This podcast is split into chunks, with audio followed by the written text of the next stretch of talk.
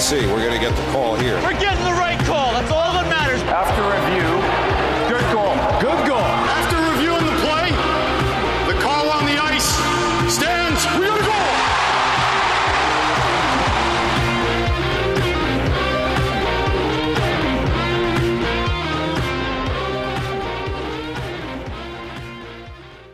And welcome back to Under Review. I'm Greg, and Steve is with me along with our buddy Drew. Drew, say hello real quick.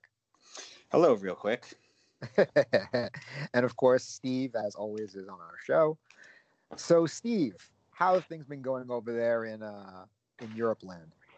Uh, it's been it's been a normal week, uh, a little bit more rainy than usual, but other than that, um, yeah, I think I was the only person in Vienna um, who followed the Marc Staal news. It's pretty shocking. Wow, really? I, would be surprised. I thought there would be more people that would be following it, but I guess maybe the... maybe there are some Ranger fans in Vienna. I just haven't met them in three years because you know Austrians are not very outgoing.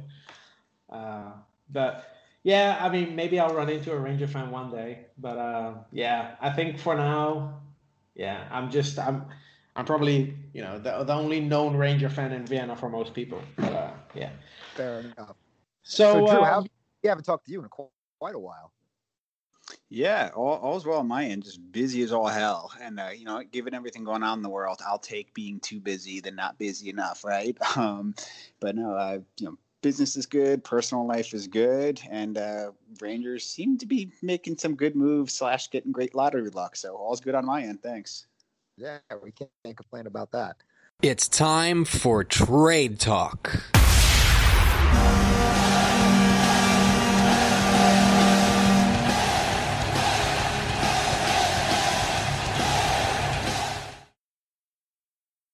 So let's uh, let, let's just dive right into it. Um, I think something that um, a lot of Ranger fans who uh, never thought this day would come, but Marc Staal is not only not not only is he not not a Ranger, but he actually got traded.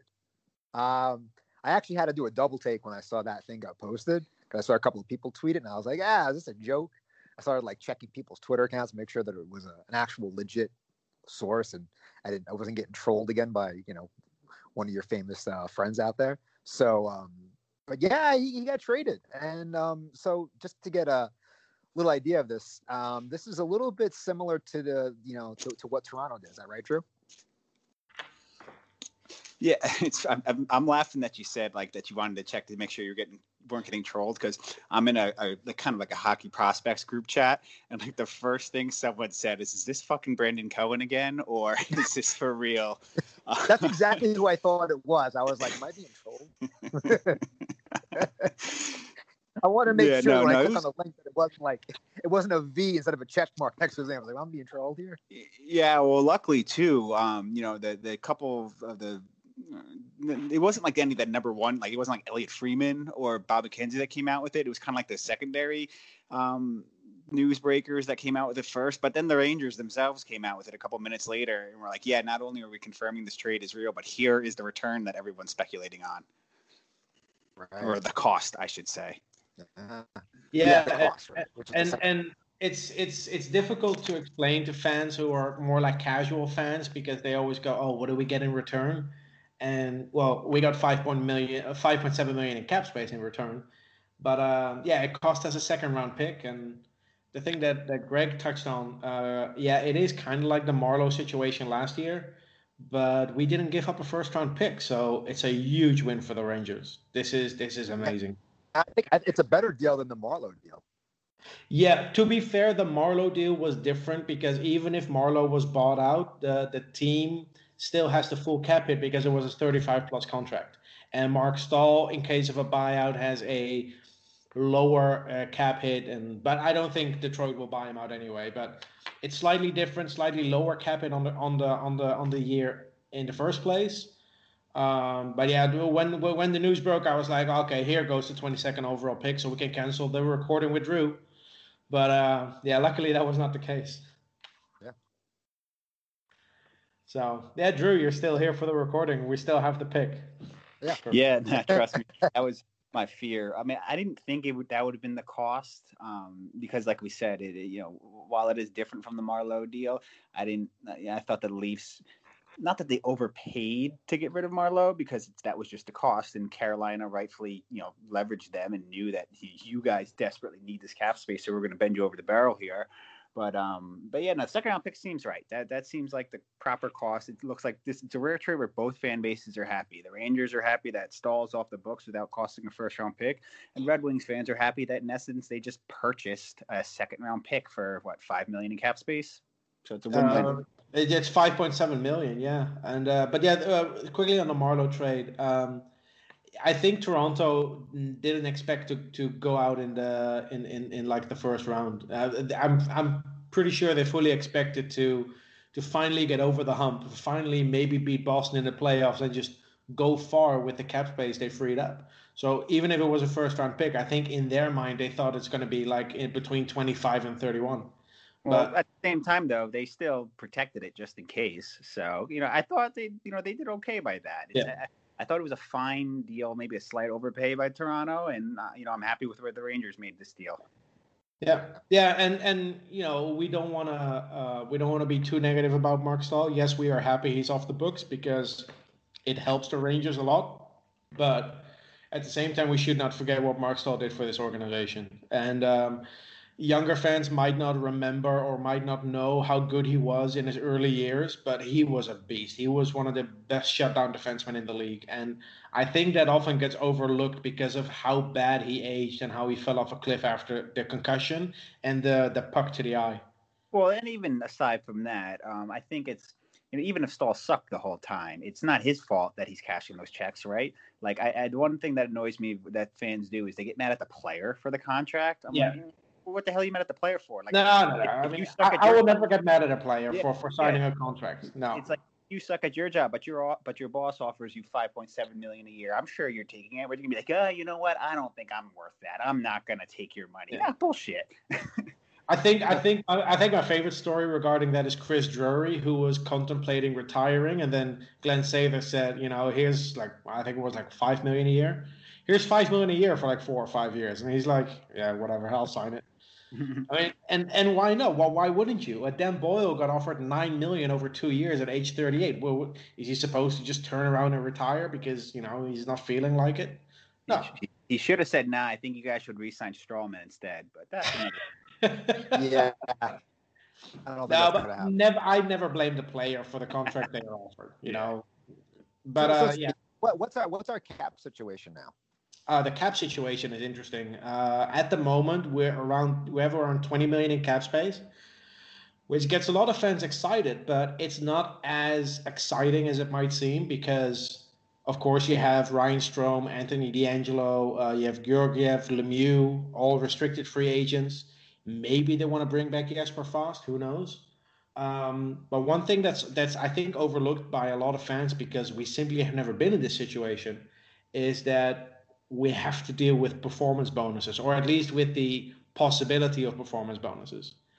And between Lafreniere, Kakko, Fox, and Shesterkin next season, they can combine for maximum 9.2 million in performance bonuses.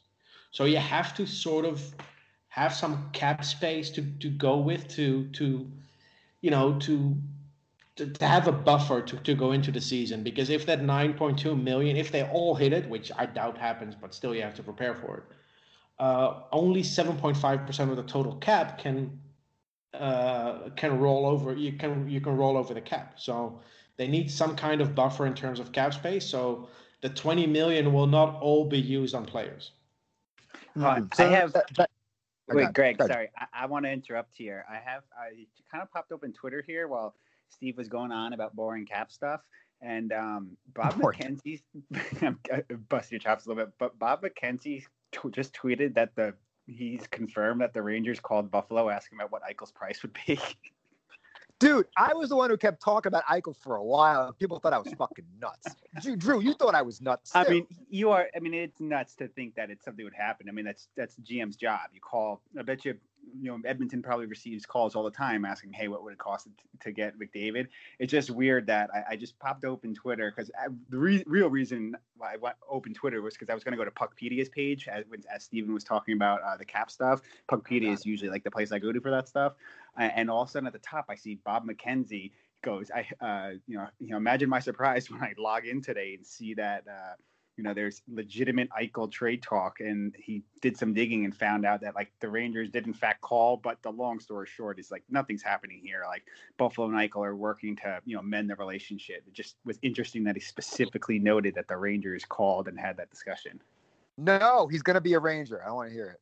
I'm, I'm, I'm gonna I'm gonna I'm gonna like just like uh, just like Greg. I'm gonna try to speak that into existence. I want when, that to happen. When, when he's 34, he's gonna be a Ranger. Don't worry about it.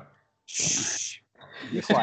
no, but um, it, I mean, I, I'm pretty sure an Eichel trade could work for the Rangers. But if that is the case, I'm 99% sure that a guy like Jacob Trouba has to go the other way because you have to offset the salary.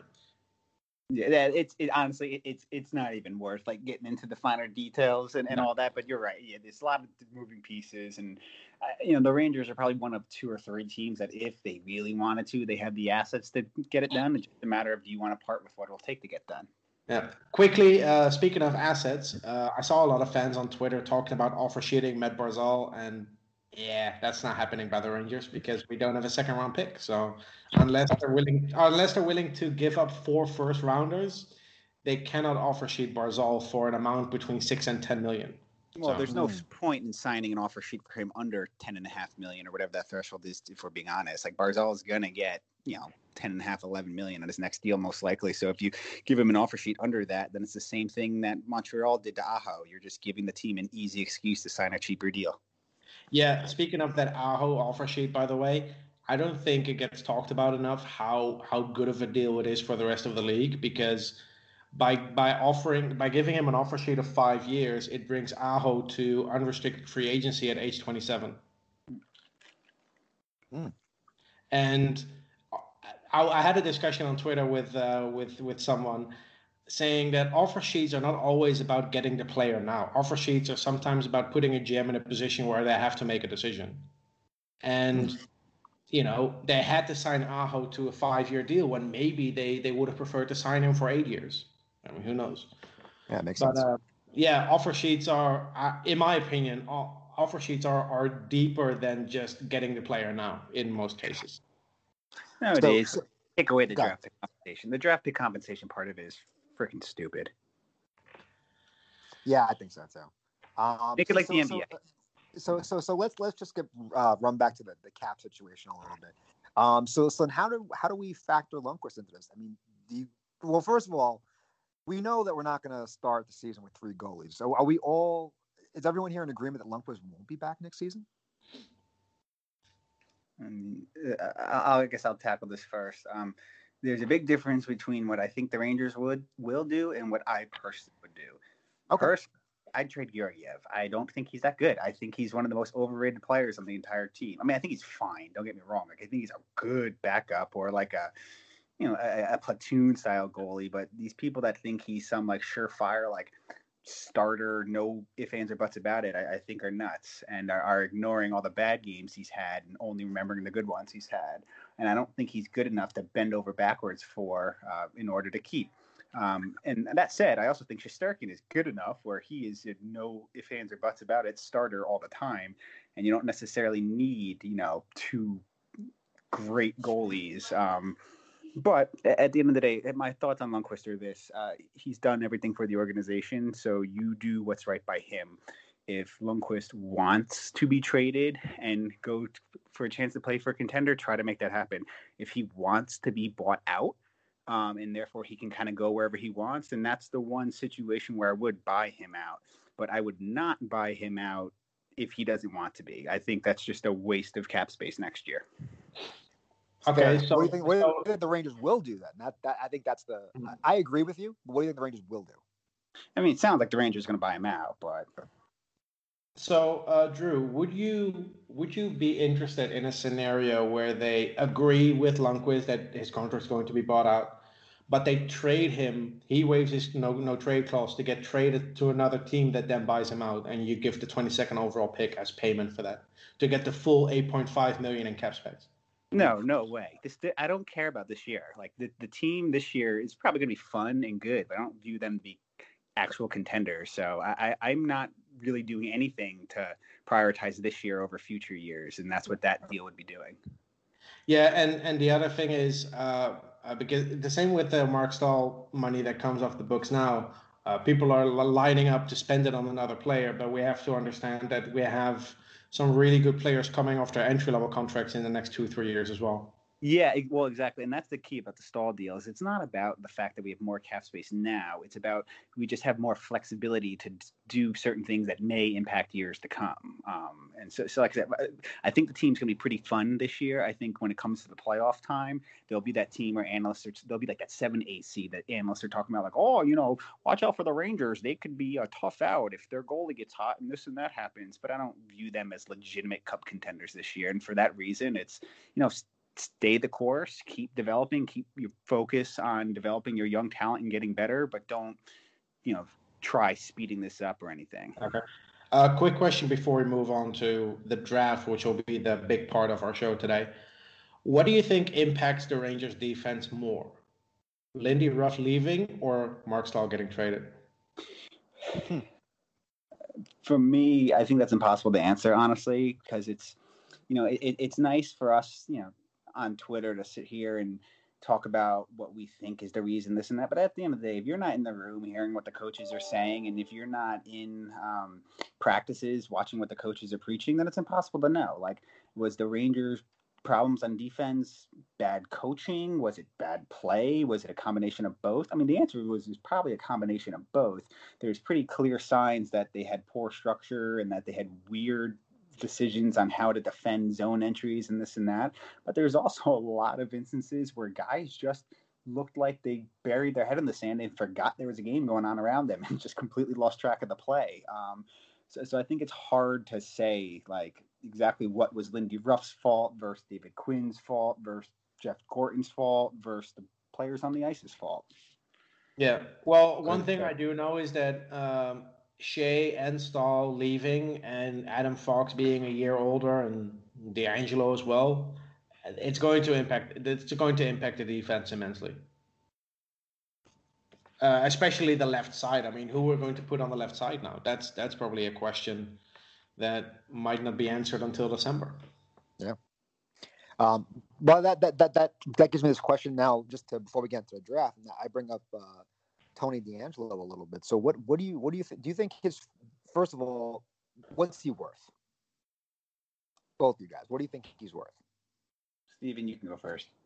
Um, for what he brings to the team, it's it's tough. Look, it's tough to now say uh, that this this last season was is going to be a benchmark or if it was like an exception. Um, I do know that in his draft year, he was projected to be this type of player. So maybe he's finally coming into his own. I know defensively there he leaves a lot to be desired, but offensively he brings a lot to the team that if you get rid of that, it might impact the team in a negative way. Um, I wouldn't go. I wouldn't go higher than five million a year, and um, if it's a long-term contract, it still gives you the option to trade him in the first three years because those are his RFA years, so there's no clause possible for those years. Okay. Um, and yeah, I mean, five million is is my absolute max a year. Okay. For that, that's what I was going to ask you. I, my my secondary question was going to be, would you go north of five? But you just answered that. No, no, no. What, what about you, Drew? North of five. Personally, no the money isn't so much the issue with me that is the term. Um, Steve, Steven mentioned started to touch on a little bit about walking him to UFA. I think he's UFA in three years. Um, three years, yeah, yeah. Yeah. I, so and and in terms of what we've seen, yes, the offensive production we saw this year is what he projected to be as a prospect, and also his his honest his best aspect of his game is his transitional play and he has been an elite elite transitional defenseman his entire career if you look at i think Cor- Sznajder corey Sznajder i think is how you pronounce his name on twitter he's the one that does a lot of that that zone tracking data and, yep. and he began it that, since DeAngelo was in Arizona. He always graded out as like a top five percentile in the entire NHL um, defenseman in terms of you know transitioning the puck up the ice and entering the opposition zone. Um, so all of that is, I think, you can reasonably expect will continue going forward. It's just you know how how badly do the Rangers need that when they also have Adam Fox and then their pipeline consists of K'Andre Miller and Nils Lundkvist and you know Trouba's pretty good uh, offensively too. In fact, you know I don't understand where Trouba got this reputation as some defensive de- uh, defenseman from. That was never the case. He was always more offensively gifted than defensively. Um, so I think the argument for the Rangers is not so much exactly how good is DeAngelo as much as it is how badly do you need what he does on this team. And for that, I personally, I would say two years. Don't want to walk him to free agency with a three-year deal. I would do two years and five-ish sounds right. If he wants to go a little bit north of that, I, I wouldn't hate it. Um, but you know, two years, four point five to five point five, that range, I'm I'm fine with. Um, but I wouldn't go longer than two, especially because I know people don't like to hear this, but like the guy's a volatile person and and I don't want to get into politics or anything like that, but just from a pure business decision, you know, like I'm in a managerial position at work. When you have someone that like eh, you, you, that you're legitimately concerned could say the wrong thing and then get your entire organization in a heap of PR trouble, like you do have hesitancy hitching your wagon to that person and committing, you know, seven, eight year deal to that individual. And I get knowing the Rangers PR and and I actually know people who literally know their PR people. I'm telling you, they are hesitant. They would definitely be hesitant to offer him a seven year deal because of the type of person he is.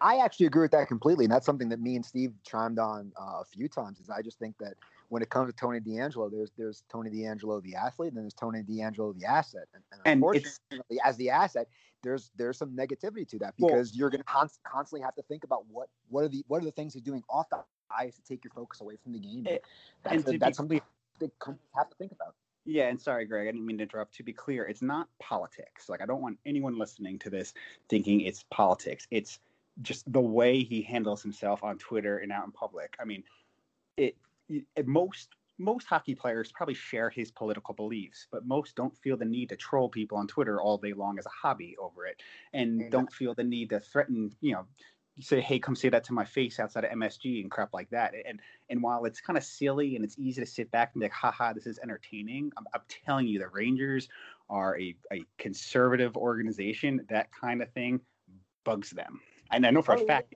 spoken to about it.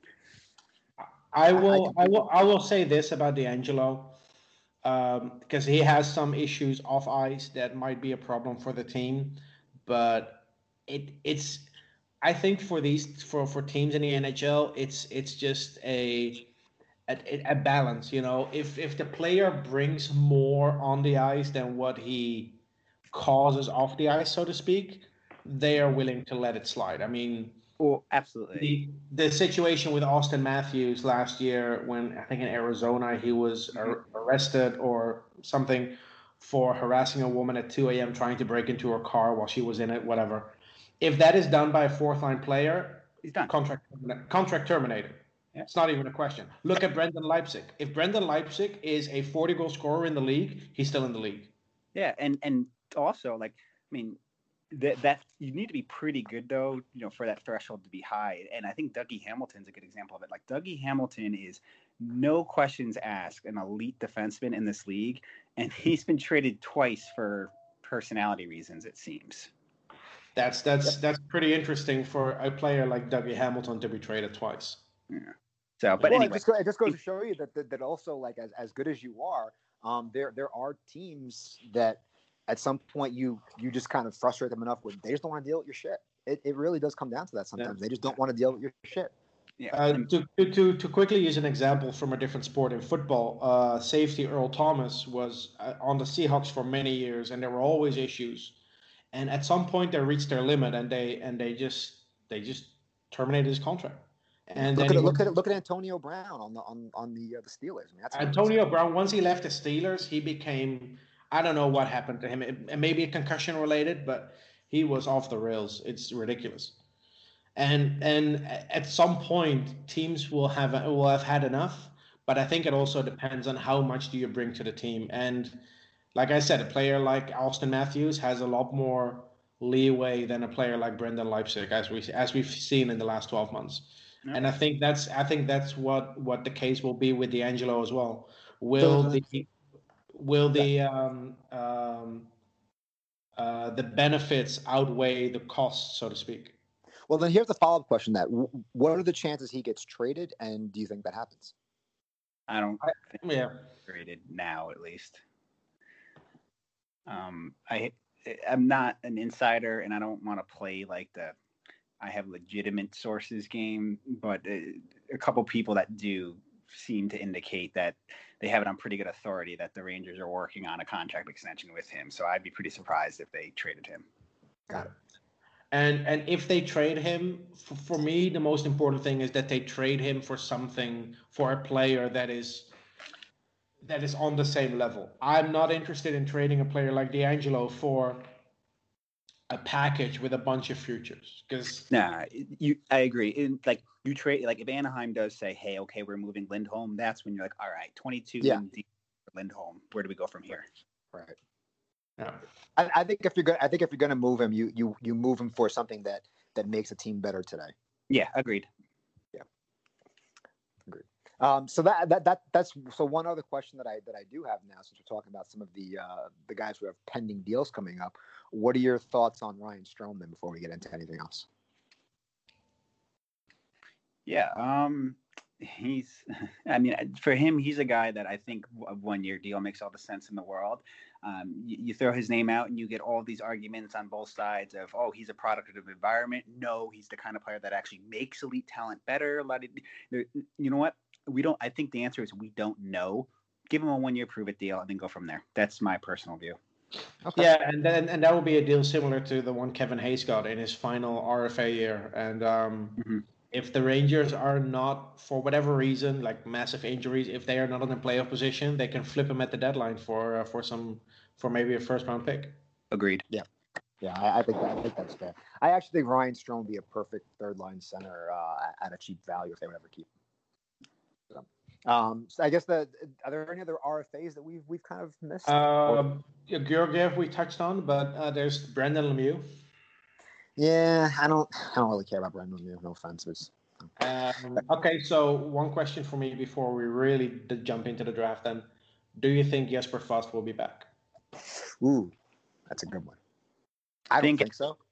I, I think it's all cost dependent. Um, I think he's the kind of player where if you're the Rangers, you draw a line in the sand and say, "Hey, listen, Jesper, we we love you. We think you're a great player. It's so admirable how you put you know everything on the line every single night.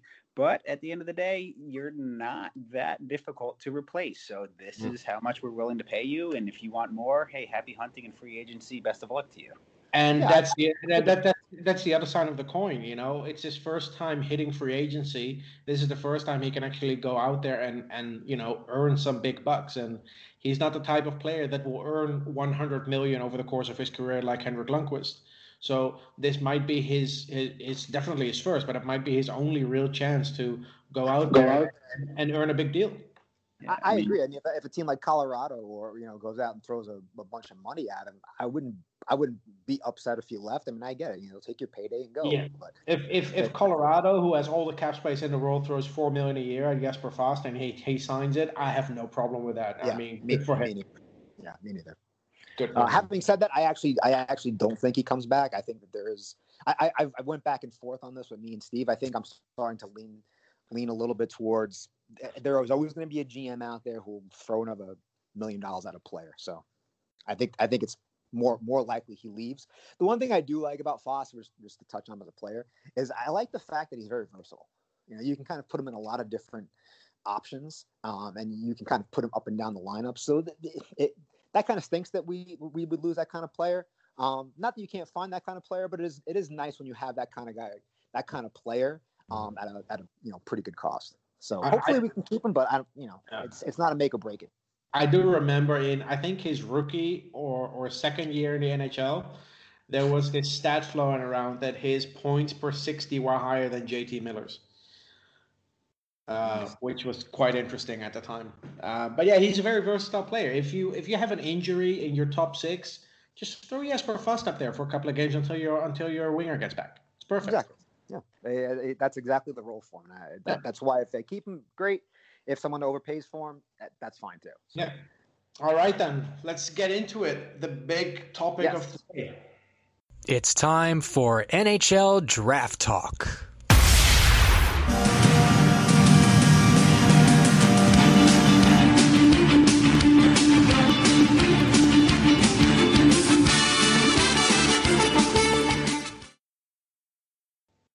So, uh, Drew, let me ask you this: So, in your wildest dreams, did you ever think this would happen? That the Rangers would actually win the uh, the NHL the NHL lottery? I mean, wildest dreams. Uh, Yeah. I mean, you you got no idea what kind of dreams I've had in my life. No, I mean, of course, like my wildest dreams, yeah. But it's, uh, I mean, it's obviously a pretty. Yeah, I, I- you know, I guess the best way to put it is this: until up until the fact when that first lottery happened, I was like, yeah, there's no chance. But when that first lottery happened and it was revealed one of the play-in teams are going to get it, okay, now you're talking one in eight chance. Yes, at that point, I allowed myself to believe a little bit that it was possible. Right. But but even even then, I I, I could see our hopes getting you know being broken, and you know Edmonton or uh, or you know or Pittsburgh getting that getting that ball and just be like, oh, of course, right? Or Toronto. Yeah, oh, Toronto. Yeah, exactly. I, I I- could have seen that and I've been like, yeah, of course. But the fact that the Rangers actually won the lottery for, I mean, if you think about it, they had they actually won the lottery twice. If you think about it. Well, they you know? did. Well, right, because the uh, the, the the non the uh, the it had to be one NHL non-playing team, and then the Rangers had to win again. So, um, I mean, I, I don't know what the odds are on that, but it has to be pretty dang low, right? Yeah, I mean, w- getting second overall last year with Kaapo Kakko and then getting first overall this year, it was. I mean, I, I I was watching the lottery and there were eight balls in it, and I thought they they really took their time. I thought that it wouldn't end like the introduction. You have eight balls in a suitcase. How long does it take? Um, and I was I was video calling my girlfriend because you know my stream was like a minute behind and she was watching live. So through the video call, I I was able to watch it like real time. And um, when that ball hit, I was like, red and blue. What team has I- red and blue other than I the thought Rangers? Montreal right away, but I was like, aren't they in the playoffs? Yes. the first thing that went through my mind was which other team has red and blue in their logo, and I, for a split second, and then they zoomed in on the ball, and I couldn't believe it. I was Yeah. so happy. so what about Um, Drew? How, how did you watch it live? No, I was having dinner with my wife and my son when that happened. Oh, okay. Priorities. That- that's, um, that's but no. I, uh, my phone started blowing up. Obviously, the second it happened, I remember turning to my wife and just going, "Ha! Look at that! The Rangers just won the lottery." so so nonchalant. Look, the Rangers won the Stanley Cup too. Isn't that amazing? Could you pass the salt? yeah, no, honestly, she's got to put up a lot with me and, and my hockey nonsense. So I try to give her a break as much as possible. That's fair. That's fair. I'm pretty sure she appreciates it, and she understands what a big moment it was that you forfeited to go out to dinner with her. Yeah, Exactly. So so let's talk about so let's talk about this uh the, the player the Rangers are going to draft uh, Lafreniere. So Drew, I mean I know I know everyone's excited, but give us your your inside take on Lafreniere the player. Where would you rank him in in terms of the, the past couple of drafts that we've had? Um, where would you like just kind of give us an overall view of like projection of him as a player? What's his talent level? What's his what's his like what are highlight his skill sets? What are his weaknesses if there are any, et cetera. et cetera. Yeah, um, I'll keep like the talk about him as a player kind of limited because I feel like most people by this point have probably gotten their fill of that. But you know, quickly, if if I don't like player comps, but like if you want a cheap player comp, think a bigger, stronger Patrick Kane in terms of like the kind of player he is and his style. Um, he actually said in an interview that he modeled that as a kid growing up, he tried to model his game af- game after Patrick Kane, and you can kind of see that a bit. Um, but you know, he's he's six one, about two hundred pounds, mostly muscle. He's strong. Um, he can do it all. Um, he he's his, the biggest development, in my opinion, of him this year compared to last year was his defensive game and his play along the boards got much much better. Granted, now he's a year older. He's one of the older people in the class, and so he is kind of older and, and can outmuscle a lot of these teenagers and juniors. But still, it was good to see someone as skilled and prolific, and and someone who, quite frankly, didn't need to do anything this year and to still be a lottery pick. Still clearly continue to work on his game, refine it, and get better in the areas where previously people may have knocked him a bit. And and I'd say he's probably his biggest strength is his how well-rounded his game is and, and i want to be clear how much that's saying because he's got a ton of strengths in terms of incredible hands really good skater fantastic vision better shot than most people give him credit for but really his best strength is the fact that there are no more there's no clear red flags in his game anymore because of how much work he put in this year to get better defensively, to get better along the boards, to get more physical. Um, and so there's I, I can't think of anything negative necessarily to say about him. And then in terms of where he ranks of the past couple drafts, um, I would say he definitely is number one last year over Hughes and Kakko. Um, two years prior to that, who who was number one? I'm Dahlin. Dahlin. Oh yeah, that's it. Yes, he's on the tier with Dahlin. Uh, him and okay. I think people because Dahlin's in Buffalo, people forget that Dahlin was a generational, generational defensive prospect. Um, I would say it's a mistake to say Lafreniere is clearly better than Dahlin. Um, I, but I put them on the same tier. But then when you go to the previous draft, that's like the Nico Hischier draft, uh, right. definitely number one in that draft. And then if you put him into the the Auston Matthews draft, I'd say you know Auston probably goes ahead of him because Auston's a center, but he's on you know that tier of prospect where with like an Auston Matthews and Erasmus Rasmus Dahlin. That's so, I mean, so that so that that alone, uh, you know, uh, that that value alone is, is, is pretty dang high. I mean, I I was you know I I'd like I think that was the biggest question I had is like where would I put him in terms of guys like an Auston Matthews, Svechnikov, like where like where's he rank in, in terms of those guys in terms of his prospect, you know, uh, you know, um, talent. But I mean, if, he, if he's in that kind of category, that's just and so already you're saying as an an elite, exceptional prospect. Agreed? Yeah, and to be clear, I'm comparing him to those guys at the time in their draft year. I'm not taking into account. Correct. correct. That's what I mean. Right. Turned into right. Um, but yeah, at the time of the draft, no, he is not McDavid. He's that that that's no. Um, but he probably a little bit under Eichel. I think people forget how crazy good Eichel was as a prospect. But it's you know it's you know Eichel and, and Matthews are centers, so like they definitely get the nod over him. But you know, in, in that range of that, you know, uh, not generational prospect, but elite prospect. Yes. I like Taylor Hall because he was also. say probably a little bit. Uh, Taylor Hall. That was a weird year. That Taylor versus Tyler, and but yeah, that that's in the yes, we're that's in the realm of discussion we're talking about here. I mean, like I said, I mean, you want to go all the way back, kind of like how Patrick Kane was talked about in his mm. draft year, like that that you know for for a winger to be the clear number one, like that's saying a lot in a league that is notorious for constantly reaching for positional value over best player available. Yeah, and yeah, and just, just so we can knock this out of the park, the, the chances the Rangers actually trade that trade that number one pick. Oh, zero percent. I, I mean, yeah, there's too many people who are legitimate. I mean, listen, the Rangers are a smart organization and they're always open for business. And if some team comes along and completely, you know, offers them something that no one should ever offer them, then sure, they would move it. But no, that deal's not happening. In terms of things that would realistically happen, they're picking Lafreniere at one, um, and that's it.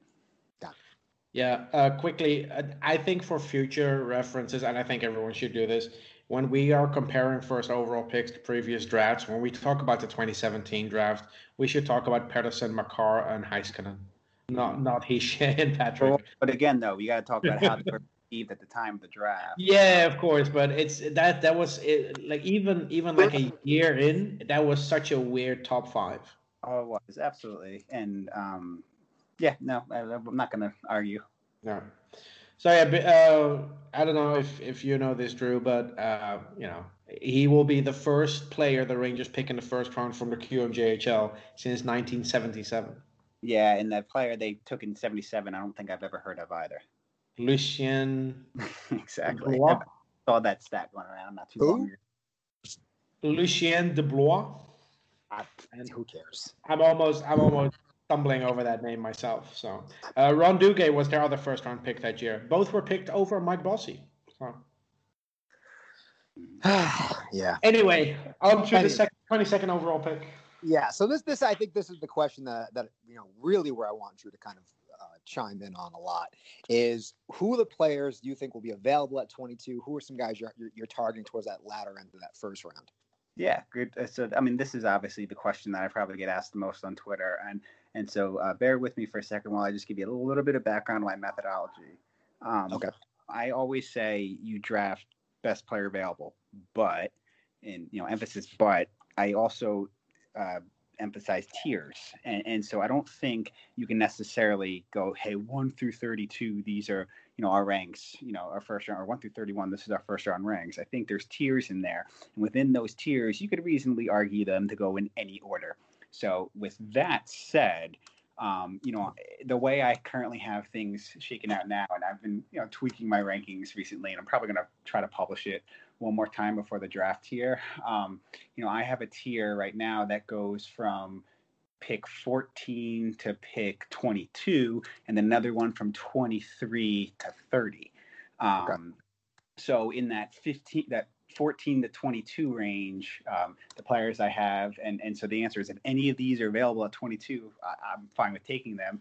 Um, you got you know Seth Jarvis, who's the winger from the WHL, um, who probably is going to go higher than 14, um, based on what a lot of people are saying. Then you have the goalie Askarov, um, who obviously the Rangers don't need. Then you have the the guy that I've been standing the hardest for on Twitter recently in terms of this is the guy that, in terms of positional value, what the Rangers need and his skill set, I, I, really want is Maverick Bourque. Um, he's a center from the QMJHL, and he's absolutely fantastic. And I do think he will project to be a center in the NHL. Um, so I got him at 16. 17, I got another good center prospect, Dylan Holloway. Uh, from Wisconsin. He was someone who's actually was much higher, was very highly touted coming into this year, but the entire Wisconsin team had a hell of a season, K'Andre Miller included. Um, so a lot. So his stock's fallen a little bit compared to you know at the beginning of this year. He was often spoken about around 10 or so. Um, okay. But you know I have him 17, so obviously he'd be a fine pick at 22. Connor Zary is another center. I have at 18. Then Jack Quinn probably is going to go higher. Piece for some Ottawa apparently he's thinking of taking him at five, which would be astronomically dumb, but whatever. He's a very good player. And then I got Dawson Mercer, Brendan Brisson, son of the super agent, um, uh, I forget, uh, Pat Brisson, who's John Tavares' agent. He's a center that I have at 21. And then I round out that tier with uh, this player that I bet, I guess Steven probably likes, Zion Nybeck, who Bob McKenzie has going in the third round, but I don't care. I think he's fantastic. Oh, wow. Okay. Yeah, uh, regarding Nybeck, I think he's ranked lower because of his size, and that's it. Yeah, and this the sad thing is, is every place has him listed at like five eight, but then the NHL came out with like, no, he's five six. I'm like, I'm gonna take literally every other source over you. Yeah, I'm, I'm, I'm going to take the team he plays for yeah. and go to their website and take those measurements and believe those. Yeah, and he plays for HV71, right? Like that's a really good SHL team. It's not like it is. Grub it organization. Is. Yeah. So, let me, um, so let me let me ask you this. Uh, so here's another question for you: Are there any players that you could see um, dropping dramatically to maybe to, you know to, to, into that tier that maybe might be available for the Rangers? Um, like yeah. I'm sure before 14 you have a tier. Is there someone that could drop 10, yeah, 12 spots? There's there's two guys I have in that prior tier that I would say likely could drop. Um, one is Jan. Uh, the, the, Canadians do pronounce it Jan Mysak. Um, I know that it's not not not how he natively pronounces his name, but on the Canadian broadcast they did call him Jan Mysak. I believe it was Jan like Mishuk or something like that when he was in the Czech league. Mishak, yeah. Yeah, I have him at 12. Um, Bob McKenzie has him at like 30 something. He's probably wow. going to be there, in, or, or I shouldn't say probably, but it's very likely he could be there 22. I love him. Um, he's played a lot more wing recently, but I do think he could be a center in the NHL. And then Noel Gunler is another one where I have him at 11. Um, you know, McKenzie's ranks again, which are a good indication of what NHL teams are actually thinking. I think McKenzie has him around 30 also. Um, and so he could definitely be there. And I could see a scenario where Rodion Amirov is also available there. I have him at 13. Um, and, you know, because he's Russian and plays in the KHL, you know, that always sometimes scares off some teams for whatever reason. Um, but yeah, those are guys I have in the previous tier that I could see legitimately dropping. I don't see anyone else legitimately dropping to 22. I understand people like talking about what if Anton Lundell drops. Like, that's not happening, um, at least not that far. I think Anton yeah. Lundell's more likely to go top five than, than after 20. I mean, I have Lundell ranked fifth, so yeah, I, I would agree. Yeah. Could and, you see and, the and, could you see the Rangers trading up for somebody, or do you think that they're kind of stuck in? Hey, we're going to stick at twenty two. I mean, I don't. It's it's hard to say what I think the Rangers would do. Like, I'm not in the room. I don't know. But personally, I I, I generally don't like trading up. But I think the Rangers right now they have one of the deepest prospect organ, you know, prospect pipelines in the NHL, and so they are a team that's like in perfect position to trade up if they wanted to. Um, the, and, and I'd be all for it, honestly, um, given the position they're in. The problem is it's pretty rare, and by pretty rare, I think I mean like almost ne- it never happens where you have trade ups that involve picks and players. Usually, it's trading up just using your draft board and not having a second round pick really hamstrings like their ability to trade up. Right. Okay. That make that makes sense. That makes a lot of sense actually. Yeah, Um, and, and and they also don't have next year's second round pick now because of the Marc Staal trade, of course. So Mhm. Yeah. even if they wanted to go for for for next year's picks to make uh, a trade like that happen, yeah, that's pretty much out the window. Um, But like uh, playing around with like those, uh, Steven, what's the, the the draft simulator that we use all the time? What's it? uh, it's called Draft Sim. It's amazing. Yeah, yeah, but what's the site? Uh, I'm blanking on the site's name. Uh, hold on, let me check. But while you do that, like the point is, like I, I've often, like I've a couple times traded the entire draft board, and you know, obviously after Lafreniere to move up and get Lundell, and so like I wouldn't mind doing that at all. Um, I think the Rangers are in a spot where, um, you know, a rare spot where if they came away with just Alexi and Lundell, and then you know maybe one of their seventh round picks, like that's perfectly fine because I think Lundell could plug in and be their third line center immediately. I think he's that. who who was the football coach who traded his entire draft class away to get uh like Ricky, Ricky Williams? Williams. Yeah, was it Jimmy Yeah. Johnson? That the guy that Mike Ditka, I think. Oh, Mike Ditka. Okay, yeah. Uh, oh, the website is draftprospectshockey.com slash draftsim. Yeah, th- that tool has been great. And yeah, and I all it's I, I personally have no problem with the team doing that. I don't think they'd actually do that, but I wouldn't complain if they did. So who's your who's your Ty Smith award this year? It was that was uh, Jan Mysak got that. Okay. Okay. So he, he he's the guy you think that sneakily is going to be one of the better kids in this draft. There's, yeah, I mean, there's a handful of guys. eh, I feel that way. I think, um, you know, Maverick Bourque is one where he's a lot of, you know, I didn't have him in that article because uh, there are some traditional pundits who have him very high as well. Um, and, and usually with that award, I like it to be the guy that I am a lot higher on than others. Um, Yeah. But you know, I think Maverick Bourque, if he's there at 22, would be an incredible pick. Um, but yeah, Mysak, I think, you know, like I said, I have him at 12, and Bob McKenzie's ranks have him in the 30s. Um, I think he's a very good player. I think he's more well rounded than people give him credit for. And I do think his skill set could definitely translate to being a center in the NHL. Well, do, you, the, do the Rangers definitely go go forward at, at 22, no matter what you think? Are I there any mean, defensemen? I mean, that, that would be there. most likely, I think they're most likely going to center given the way this draft looks like it's going to unfold. Um, Okay. Because there's no way Jake Sanderson or uh, uh, Jamie Drysdale is going to be there at 22, and those are like the two big name defensemen. And then there's a couple other defensemen that'll probably go high that I just don't agree at all that they should go high. There's Kaiden Guhle from the WHL, who I don't think is that good at hockey at all. He's just big and can skate. because of that, Bob McKenzie has I him don't at think, I don't think he's that good at hockey at all. Um, yeah. there's there's like a, a handful of like big defensemen that can also skate and and so like you know back in the day like with the Dylan McIlrath syndrome if you're big and can fight people immediately were like oh yeah, that means you're a good defenseman now the you know the traditional talking heads have migrated over to well if you're big and you can skate then you must be a great defenseman but it's like you got to know how to actually play defense too and Right. um, you know, the Braden Schneider is another guy who, you know, he's fine. Like I, I have him and, and Kaiden both in the second round, but I think it's really, really galaxy braining it to go top twenty with them. Yeah, and and I, I know this is more my area of uh, you know, but are there any European defensemen you think uh, the Rangers would target at 22? I don't think they would target a defenseman at twenty-two, but there is one that if they did do it, I wouldn't be that upset, and that's Emil Andrae. Who also plays for HV71? Yeah, I think he's really, really good. And even though he's only 5'9, 5'10, he's actually tough as nails and really physical. And I think he's the kind of player that a lot of fans would fall in love with very quickly. Um, but, you know, some people question his skating. I, I personally have never seen that much of an issue with his skating. I, I see that there's a little bit of choppiness with it, but it's not something that I think can't be easily fixed um, with proper, you know, with a good, you know, skating coach or something like that. Um, and I think he's really, really talented. Um, and he's a guy where, I have him ranked 25th. Um, I've seen him go as you know in like the mid second round often in like the mock drafts and Bob McKenzie Bob McKenzie's ranks, but he's one defenseman where personally I wouldn't be that upset, but I just I just the team needs a center and there's going to be a handful of really good centers available at 22, so just go with the center. Yeah. Are, are there any players in later rounds that you're very high on? Of course. Uh, I have one that you probably uh, know a lot about. I'm going to butcher his name, um, but he plays for the Frölunda junior team. Uh, Daniel Torgersson. Is that how you say it?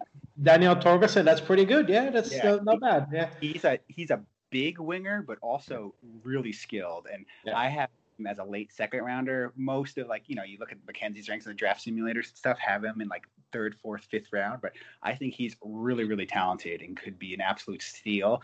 Um, I'll stick with the the Swedish uh, players again, and now go with someone for the HV71 junior team. Anton Johannesson is someone that I think is super talented, undersized defenseman.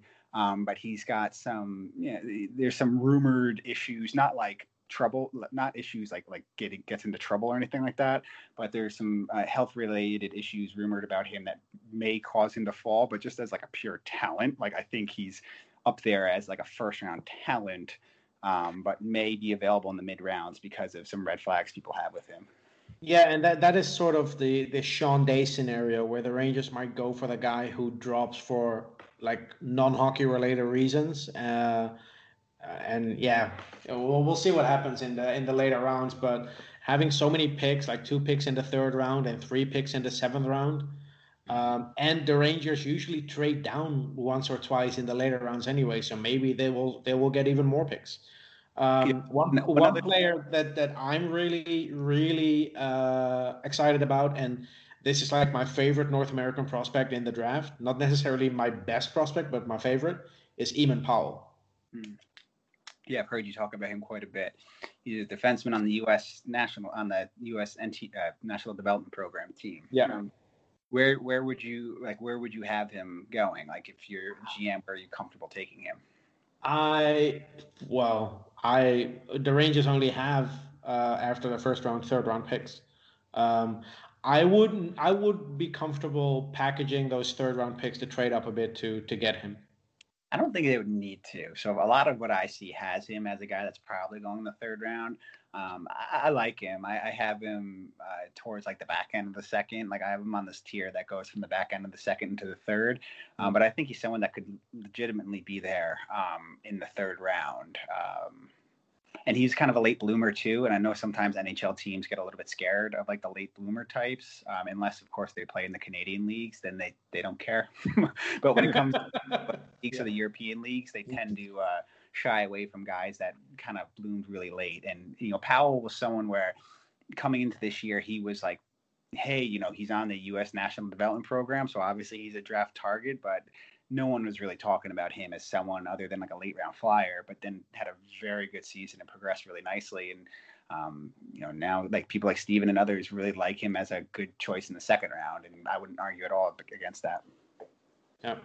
Um, do do you think? Well, I'm, uh, that's probably a stupid question because I think the Rangers will pick a goalie. Where do you think the Rangers will pick a goalie? Will they will they pick the goalie very late? Because if you no no, I mean drafting a goalie is not a bad decision this year. They they graduated two goalies in the last twelve months, and they they the only goalie prospect unsigned they have is Olof Lindbom. So Yeah. And it's general. You're talking about you know seven round draft. Um, you know it's never a bad idea to if you have one guy that falls and you want to take a flyer on, then it's fine to use one of your seven picks on that. Um, I'm sure if, if if someone falls, you know the Rangers are big on going value late, and I'm sure if they feel like a guy represents good value late in the draft, they'd go for it.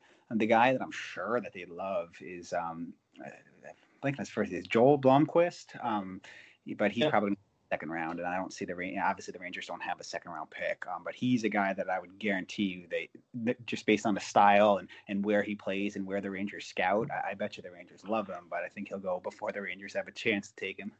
Yeah yeah he's probably going to be the second uh, goalie in the draft after Yeah. Oscar. Yeah, I mean he plays for uh, Karpat in Liiga, so like there's you know plenty of exposure, and the and the Rangers scout the Scandinavian leagues heavily, and Yeah. so definitely on the radar. But yeah, I would bet a lot that he's the second goalie off the board. Yeah, yeah. There, there's there's another Finnish goalie, uh, Lassi Lehtinen, who plays for Lukko in in Finland. Mm-hmm. He's a little bit older. He's already 20, but he put up a really good season last year. Um, and in the seventh round, the Rangers in the past couple of years have gone with some 19 and 20 year old players, which is not necessarily a bad decision. I mean, you get a player where you already know what he uh, what his development curve was at age 18 instead of going for a player where you're still waiting for it. So yeah, and also there are actually a number of guys that weren't drafted last year that I thought should have been that then went and had good seasons this year and still for some reason are only projected to be late round or like fringe draft guys that, that I would love and target late. You know, Dimitri uh, one that you see all the time in people's yeah. uh, mock drafts. That would, you know, very skilled player, and he'd be a great late round pick. Um, Billy Constantine is a kid who I thought at one point last year could have been the second or third round pick, and for whatever reason didn't get drafted, but he's a very skilled offensive defenseman that would be a great late round pick. Um, Christian Tanas is a kid from I think he plays in the fin- I can't remember if he's in the Swedish or Finnish leagues, but he I thought should have been drafted last year in like the mid rounds, still available, and he's a mean kid. I mean he's he's a hmm. good player, he's got skill, but also really has some bite to his game, and I think he'd be a fantastic late round pick as well. Yeah.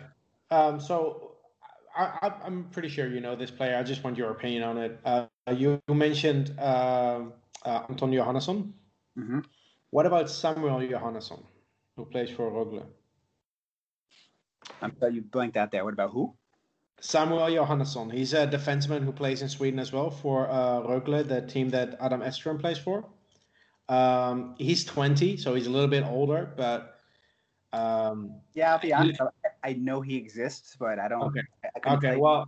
Okay. I was just I was just wondering if you if you followed him at all, like maybe in previous years for the draft.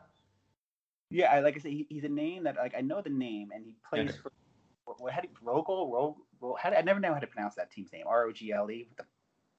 Uh, look, I, am I'm, I'm not 100 percent sure on this, but I think it's Rögle. I can't I can't roll my R's. I'm not on that.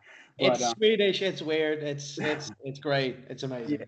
But no, he's a, I mean he's a good player. Uh, I mean, and he's obviously like the fact that he's like and someone like me who you know I'm not a full time you know I do this for fun. Like mm. even the fact that I'm aware who, of who he is like says something. But he's you know it's he was supposed to be. I think he's only one year overager, right? He was supposed to go in last year's class. I think he's a late 2000 birthday.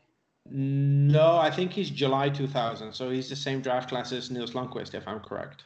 Oh, okay, okay. So that the two-year overager, that's different. Those are actually the, the more you get out from the draft, the rare, rare it usually is for them to get taken. But I'd, I'd be lying if I said I knew enough about him to say, um, yeah, you know, he where they should take him. But I'll, yeah. I'll take your word for it if you think that he's.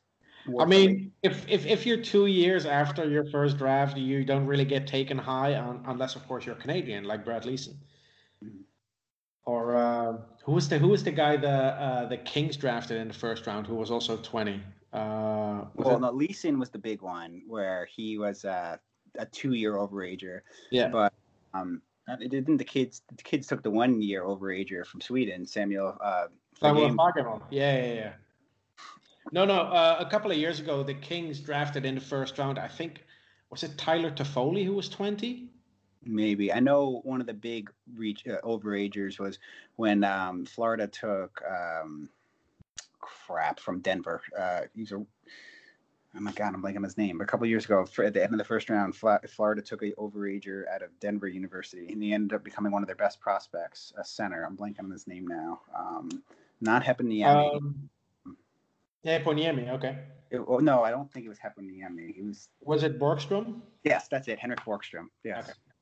Uh, Drew, Drew, I have a question for you. So, so mm-hmm. I think every year we always have one team that you know uh, throws a big wrench into the equation, right? There always is. Is, is. is there a team out there you see, you know, could really do some bizarre things to kind of shake up the, the let's say the top twelve of this draft? Yeah, me and Ottawa. Ottawa's got three and five. Um, they've made it known that they're going whoever LA doesn't take. And, and just in case anyone's not familiar, the way the general consensus has it is Lafreniere is one, then two, three is Byfield and Tim Stützle. Personally, I think Lucas Raymond is better than Tim Stützle. But the, really, the, yeah, I have Raymond three, um, and I have my second tier is Byfield and Raymond, and then Stützle is leading the next tier. Um, Okay. But the general consensus is it's Stützle and, and Byfield in either order at two or three. And the uh, the Senators have already come out and said, yes, they're going whoever's there at three. But at five, I mean, they're looking at all sorts of. Supposedly, they may take Askarov at five. They may take Jack Quinn at five. Um, and then they may take the the other you know common names that you hear there, guys like um, you know Alexander Holtz or Lucas Raymond or Jake Sanderson or Jamie Drysdale, Cole Perfetti, etc. But if they go off the board and take a kid like Jack Quinn there, um, you know that could throw things in a little bit of flux. And you know there's going to be a team or two that reaches on a defenseman. Um, you know, uh, Jamie Drysdale and Jake Sanderson are both probably going to go in the top 10, if not, you know, worst, you know, call it top 13. But there will probably be one other team that takes a, a Kaiden Guhle or Braden Schneider too high and, and then cause, you know, other players to drop. Mm, okay. Yeah, and, and in, in in recent years, those players were well. Moritz Seider last year was a pretty big surprise. I think he was drafted sixth by Detroit, Yeah. and then the year before was Barrett Hayton, uh, fifth overall by Arizona. So so so projection. Who, who do you who do you think is going to be the team that actually you know uh, the day the, the day after this, the the you know the um, after, after the draft where you look back and you say you know what this this team really killed it. Is Peter Chiarelli being hired by someone? If so, I wish I wish. I, I have to say, Jim Rutherford is showing shades of Peter Chiarelli the last couple of months. yeah. But Pittsburgh doesn't have a first round pick, though, do they? No, no, Oh. they, they traded it for Kapanen, and that's that's one of the deals I didn't understand. But Yeah. oh. Yeah. I could see Edmonton kind of galaxy braining it. They seem like a kind of team that would really reach for need, but Edmonton's picking in a slot where, you know, again, th- this is a, a, a year with a really deep talent pool. And, and I think once you get out of the top 10 or 11 or so, there's like, you can make the argument for 20 different players at any point and it not be too, too ridiculous. Um, so really, I think what's going to be intriguing is because of I don't I don't know if there's so much going to be a team that's really galaxy braining it in terms of just super super reaching, but I think what's intriguing to ask is because of how deep the talent pool is in this draft, who is going to be that player that falls? Like a couple years ago, we had Joe Veleno fall to like 20, 29, where most people had him around 10 or so. And um, who that is, I, I don't know, but I guarantee you there will be at least one or two players that people like me are screaming about. How is this guy still on the board at, you know, 15, 18, 20, wherever? Yeah, I, I- actually that that was gonna be my question is uh is, is can you think of like one or two players that you go like for example like who, who who's the Veleno this year? Who's the guy who you're like you know what this guy probably should go in the top ten and you're sitting around you're like at 19 he's still there and you're like why didn't he get drafted yet? Um, I mean, based off of my board, it's it's it's Jan Mysak and and Noel Gunler are two that you know I you compare how I feel about them versus you know again Bob McKenzie's ranks. Um, they very likely may be dropping well further than where I have them.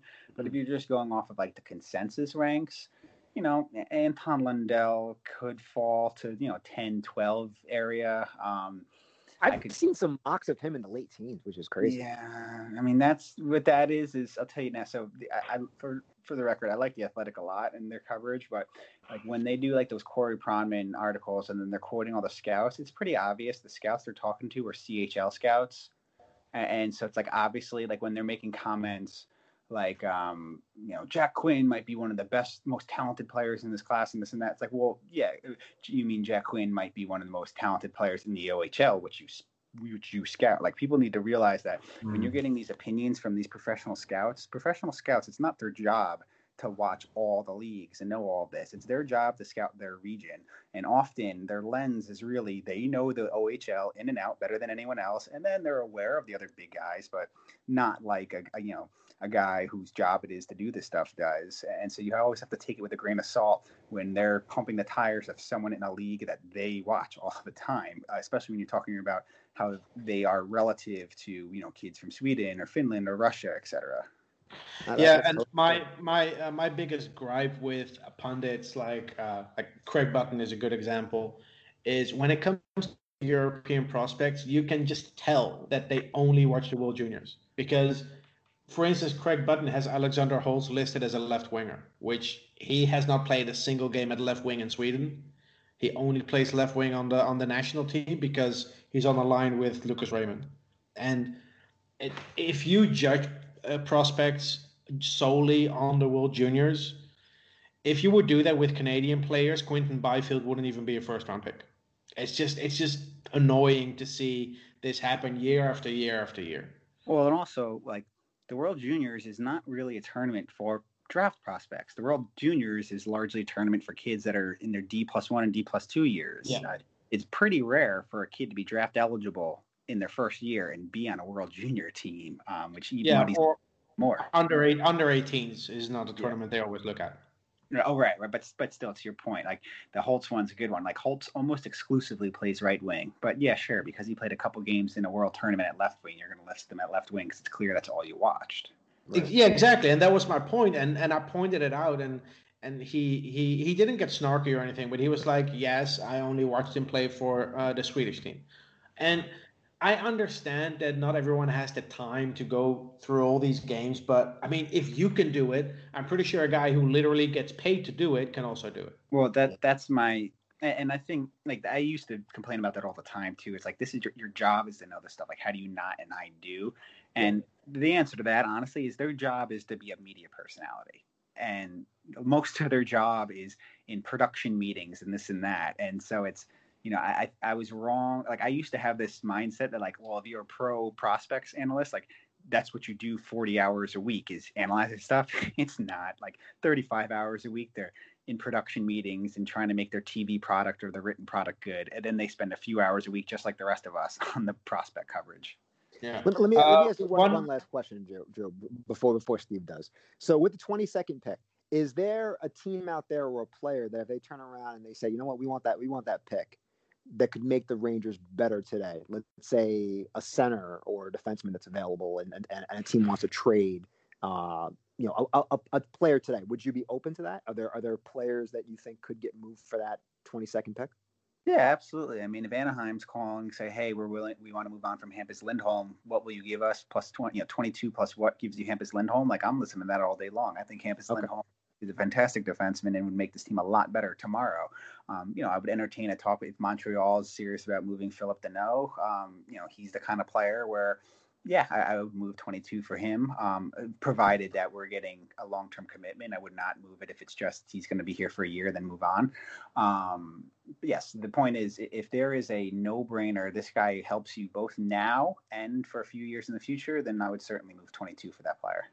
Got it. That that that was kind of my the gist of my questions. I want to make sure that we're not we're not committed to 22. It's more like if there's a player out there who helps us today and the next five to seven years, are we are we looking at that? hmm Yeah, Yeah. and this this is basically what Gorton did last year when he won the lottery. He traded the 20th overall pick with Neil Pionk to get Jacob Trouba, and I, I understand the reasoning behind it because it's a lot easier to trade that that later first round pick if your top pick is going to be basically a guarantee. And this year is the same. We have the first overall pick, so it might make it easier for Gorton to go. Yeah, we're just gonna package this with uh, with like uh, an up and coming player and get someone who makes us better now. It makes it. Uh, what do what do you think the Rangers? So before we before we end, what do you think the Rangers do at the at the second line center? Do you do you think that is going to be Strome's job, or are we doing something different there? I mean, I I mentioned before. I think uh, they're going to give. Sorry, you guys keep hearing my computer sounds. I should have just muted my computer. That's Um, totally fine. Apologies about that. But yeah, no, it's uh, like I said, I think they they signed Strome to one more year, and you know it's Strome and Chytil to battle it out. Who gets the second versus third line center roles?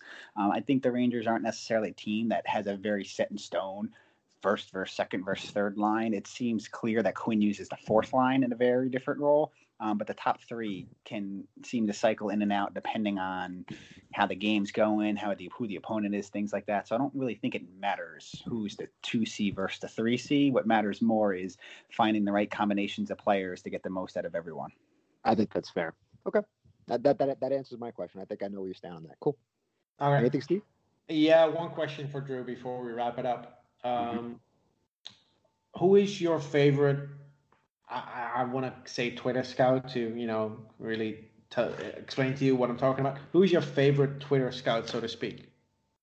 Yeah, uh, it's it's hard naming one, so I'm gonna just start by saying apologies to the people I'm not about the name. But if, if I had to say like this one person is someone who a I read all their stuff and and really admire, and then also b like I get along with them very very well too, and think they're a genuinely good person. It's Sam Stern. It's probably the the first person I would shout out if you're saying like who's the first Twitter scout that I'm going to throw out there to to promote. Mm. Okay. Um, yeah, the the one that I always look forward to uh, when he has new content is uh, uh, Will Scouch. Uh, Scouch is great too. Yeah, I, I don't personally interact with Scouch that much, um, but I mean, Scouch is super super smart and would definitely definitely recommend everyone go check out Will Scouch as well. Yeah. Um, His, his, yeah, his, his videos are short, they're clear, they're easy to understand. well, I, and I would he- say this: I, I think Scouch could afford for making his grading a little bit easier to understand. I think he he, he overthinks it a little bit with going like the the number and letter grade combinations. It took like it took me a little bit to be like, wait, what the hell is he talking about here? But his analysis is unmatched in terms of the free sphere, and he's he's uh yeah he's he's articulate. He he he's uses video very well to demonstrate what he's talking about. He's Yeah. It's very hard to find a better Twitter scout, as you say, than Will Scouch. and and he he um the one thing I think it's seven games he watches for a prospect before he makes a video. He he really goes out of his way to watch like several games to yeah, make sure that he doesn't base it on an outlier where a player has either a really good or a really bad game. Well, what he does is he's got a lot of his own tracking data. So Mhm. similar to what I was talking about before with like Corey Sznajder and what he does with like the the tracking the zone entries and exits and stuff like that. Will Scouch does a lot of that analytics tracking himself by hand as well. And then and yes, generally I, I think seven sounds right, but it's at least five where he does at least five games before Yeah. He starts to make really sound opinions. And it's it's yeah, I can't say enough good things about him. If if someone wants to know a good place to go, uh, you know, on Twitter to find meaningful insights about prospects, you know, you'll be hard pressed to find someone better than Will Scouch. Yeah. All right. So, so ha- ha- oh, uh, one last question before we go. How many points does Lafreniere score in his rookie season? 69. Nice. nice. Nice. I mean, I, I, t- kidding aside, it it all depends on what role he's going to be in, right? I mean, if he's going to be playing for most of the year, well, actually, what the hell is the season going to be? Are we going to get an 82 game season? Is it going to be condensed? What's the deal there? I mean, there's so- there, there- there's so many, there's so many, so many up in the air variables, right? yeah, Is there but, going to be a season? Who knows? Yeah. but if, yeah, if, exactly. Is there even going to be a season? That's true. if we're operating in a world where we're going to have a full 82 game schedule with a normal um, cadence to the season, so it's not condensed and therefore higher risk for injury and this and that, or maybe more rest, Exactly. I would end if he plays, you know, on the line consistently with a Panarin or as a Zibanejad or you know other playmakers that can help balance him out. I think in the 60s is not out of the realm of possibilities. Um, now, again, do not be people should not be disappointed if he does not hit that. I'm just saying he's good enough where that could happen. If I had to realistically say, what am I expecting? Probably mid 50s. I was saying, I was saying 55 is kind of like where I mean, a- anything, anything north of 50, I'm ecstatic. Yeah, yeah. Yeah. Well, how exciting is it that we have two uh, Calder candidates on on the team next season, and Shesterkin and Lafreniere? That's that's pretty exciting. Somewhere someone's getting really angry that you didn't just say K'Andre Miller on that list too. Uh, can I, look, if K'Andre Miller That was the gonna be a team, question I asked with the kid. Do you think K'Andre Miller plays next season? I don't know. It's he's not. He's he's going to be in training camp. It sounds right. It's uh, he's not one of the players that because a lot of the prospects who are going over to Europe now to keep playing, which is the smart thing to do. To be clear, um, but Miller hasn't done that, which makes me think that he's got all the hopes to make the team out of training camp. And so, um, you know, we'll see. We'll see how I training camp goes. That, that that they almost that, that he's almost got a he's almost got a spot to lose, not a spot to lose, but like they're expecting him to- to make to make the team. I don't. I'll say this: it's the spot. If the spot is there for his taking, if he does enough to take it. Now, how much does he need to do to take it? I don't know. Um, but I think the team would love it if he came in and performed well enough to reasonably justify making the team out of camp. Oh, I, I I think I think the organization would be absolutely ecstatic if he just comes out and just blows the doors off. You know what I mean? Yeah. Like from training, and they're just like, you know what, this is even if even if he has a couple of games at, at the end where he looks a little eh, or if he starts off slow and really turns it on. I think I- that's what I'm saying. I think he'd have to have a bad camp from the be for them to really turn around. Big, no, you still need more grooming. Yep. Okay. but if if he has a great season and he's a Calder uh, candidate, I, I I'm gonna be just as happy as any other Ranger fan. yeah, no, I mainly was just trolling you there because I see sometimes people give you some shit over him. They do all the time, actually. All right. Well, let's wrap it up here. It was great Yeah, talking to you, Drew. Yeah, absolutely. Happy. Thank you so much for having me on. Always fun talking with you guys, and uh, I'm sure we'll be chatting again soon. Yeah, absolutely. Yeah. So before, before you go, Drew, plug all your stuff, your where, where people can find you, and and all, all of your articles, and so people know where to find you. Yeah, I mean, admittedly, I don't write nearly as much as I used to, but if you want to follow me on tw- Twitter, it's Drews underscore way, D R E W S underscore W A Y. Um, I write, uh, you know, I publish my prospect and analytics stuff at uh, Blue Shirts Breakaway. Um, definitely check out uh, those guys too if, if you're looking for even more Rangers content. And um, yeah, you know, the, the easiest way though is to find me on Twitter, and I'm always happy to interact with people on Twitter. All right. Sounds good. And uh, maybe we can do a quick recap after the draft to go over the guys we actually end up picking. Sounds good to me. All right, thanks a lot, Drew, and everyone have a good day.